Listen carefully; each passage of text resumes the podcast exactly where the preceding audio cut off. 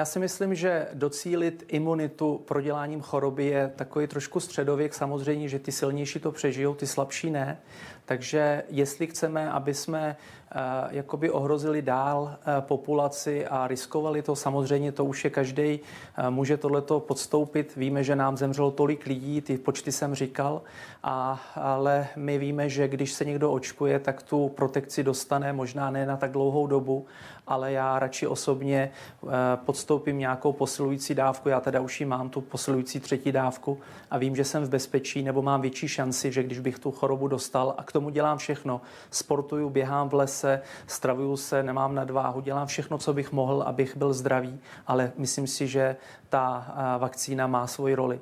A evidence-based říká, tady jenom, aby jsme mluvili o tom, jestli mluvíme o deltě nebo o mikronu, to jsou dvě odlišné data. A o tom omikronu ještě těch dat moc nemáme, ale u delty se ukázalo, že opravdu proto myslíme si, že tady v tyhle ty vlně delty, která tady byla dosti děsivá teďka na podzim, tak ty ztráty zase nebyly tak obrovský, když každý život je opravdu drahý a nechtěl bych zlehčovat jakoukoliv lidskou tragédii, ale jelikož tady bylo to očkování, tak ta seniorská populace to dokázala eh, projít eh, lehčím způsobem a podíváme se dodat eh, JIPek, tak daleko víc bylo hospitalizovaných na 100 000 obyvatel lidí, co nebyli očkovaní. To je prostě fakt, který nejde, nejde odepřít. A samozřejmě ono to má, jak říkal pan profesor, i jako socioekonomický dopad. Někdo ty JIPky musí platit. Já pořád věřím a věřím v prevenci a od prvního ročníku medicíny jsem byl, jsme byli učeni k tomu, že že prevence je alfa omega všeho a když nedopadne prevence, tak zahájím nějakou léčbu. Ale nemůžu spolehat, že tady máme fungující léčbu a vynechat tu prevenci. To opravdu asi není Dobře, správné. Doktore, děkuji. Jinak ve smyslu s vámi bude reagovat, prosím. No, abych jenom reagoval na to, že neříkám, že prevence není důležitá. Já jenom říkám to, že vedle prevence je zde potřeba i léčba, to je první věc. Druhá věc, neřekl jsem, že bych se šel nakazit, abych získal imunitu, to v žádném případě, jenom říkám to, že se musí řešit otázka, co je dneska víc z hlediska ochrany toho organismu. Jestli to je imunita, naše imunita po prodělaném covidu, anebo vlastní očkování to je něco, co na to nemáme zatím odpověď a e, tuto odpověď je potřeba přes evidence-based hledat. A poslední otázka je ta, že my tady máme dneska deltu a má přicházet omikron a tím se dostáváme do úplně jiné situace, protože omikron má úplně jinou genetickou informaci a to, co bude dělat omikron, jaký je jeho klinický význam, a jaký je epidemický význam. To teprve musíme zjistit a to bude strašně důležité pro další vývoj vůbec eh, covidu eh, v následujících vlastně dnech a týdnech. Děkuji vám, eh, pánové, oběma za reakce na toto téma. Já se ještě vrátím k vyjádření, pane doktore, pana profesora Berana, že povinné očkování vybraných profesí nedává smysl. Tak co vy na to říkáte, prosím? Eh, mně dává smysl a já bych byl pro, aby zdravotníci, ty, co jsou vlastně v kontaktu s rizikovou populací, se seniorama, s lidma, co jsou imunokompromitovaní, tak určitě, aby byli očkovaní a mělo by to být, jako jsme očkovaní proti hepatitidě B, tak bychom měli očkovaný teďka v této době. Samozřejmě uvidíme postupem času. Já sám s tím problém nemám a celý náš tým je velký, jsme všichni očkovaní. Pane profesore Koláři, povinné očkování. Jaký je váš názor? Povinné očkování některých profesí. Pan doktor řekl minimálně lékaři a zdravotníci. Tak já jsem vždy proti povinnému očkování, protože my máme povinné eh, očkování v řadě nemocí, nicméně vždycky je tam ta otázka, když, to znamená očkovat, ano, ale je otázka, eh, u jakých vlastně mm, rizikových skupin může to očkování mít eh, nějaké dopady. To je krátká doba k tomu, abychom řekli, že třeba autoimunitní onemocnění nebo lidé s autoimunitním onemocněním s hyperaktivitou eh, imunitního systému nebudou mít třeba komplikace a tam je na tohleto potřeba počkat a proto já bych byl proto, aby se k očkování vyjadřoval vždy ošetřující lékař nikoliv eh, říct povinně, že každý se budeme očkovat bez toho, aniž bychom nějakým způsobem respektovali eh, případné komplikace u určitých rizikových skupin. A u zdravých lidí samozřejmě očkování nebude mít žádné dopady, ale u těch rizikových skupin je potřeba si říci, eh, zda eh, je úplně bezpečné. Eh, pane doktore, prosím o vaši reakci. Je z vašeho pohledu jedno, jestli se někdo nechá naočkovat na nádraží, anebo jde ke svému praktikovi a skonzultuje s ním to, jestli vakcínu dostat nebo ne?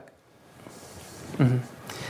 Jediná kontraindikace k očkování, která je známa podle dat CDC, eh, RKI, je eh, předchozí alergická reakce na eh, ten typ očkování. To znamená, nejsou známy další. Jediný, co se může stát u lidí, kteří jsou třeba imunitně oslabení, že u nich ta vakcína nevytvoří ty protilátky. Ale tady bychom měli ještě jenom říct dvě věci, aby jsme nemíchali jabka s hruškama. A to je, že lidi, co jsou jakoby hypersenzitivní, jak říkal pan profesor, na očkování u rekombinantních vakcín, což eh, třeba Pfizer nebo Moderna nejsou. Tam se dávají imunostimulanty, aby nabudili ten imunitní systém. To v mRNA vakcíně není, to znamená u Moderny a u Pfizera to není. U rekombinantních, to znamená třeba vakcína na chřipku, tak tam je vlastně ten imunostimulant, který nabudí ten eh, imunitní systém a může udělat jakoby větší reakci. Tak jenom, aby jsme mluvili, mluvili o přesných eh, typech vakcín, to znamená ty klasické klasické vakcíny, jako je třeba teďka ten Novavax, který se eh, má pomališku tady s ním eh, začít očkovat, tak to jsou přesně ty rekombinantní vakcíny, jako je třeba vakcína na chřipku a tam je ten imunostimulant, který nabudí ten váš imunitní systém, aby na to zareagoval. Ale zase, když vemu komplikace spojené s očkováním a s proděláním nemoce, tak já osobně chci být radši častěji očkovaný, nežli eh, jít a hrát tu ruskou roletu s tou chorobou. A to podotýkám, že jsem zdravý člověk, ale nikdo nemáme tu jistotu. Pánové, já tady mám jedno srovnání dvou vrcholových sportovců. Zprávu dnes přinesl server Seznam zprávy. Na jedné straně fotbalista Joshua Kimmich, neočkovaný, co má po covidu zasažené plíce a stále nemůže naplno trénovat. Na straně druhé očkovaný basketbalista Niburka Jakub Tuma, kterému mělo očkování spustit autoimunitní onemocnění roztroušenou sklerózu. Podle lékařů mohlo být spouštěčem právě očkování. Tak eh, pane profesore, co si z toho vybrat? Dejme tomu u lidí, kteří mají obrovský strach z očkování, nejsou to žádní antivaxeři, prostě mají strach. Tak eh, teď jsou to dva případy misky vach, tak eh, co z toho je vzácnější podle vás? Pan profesor.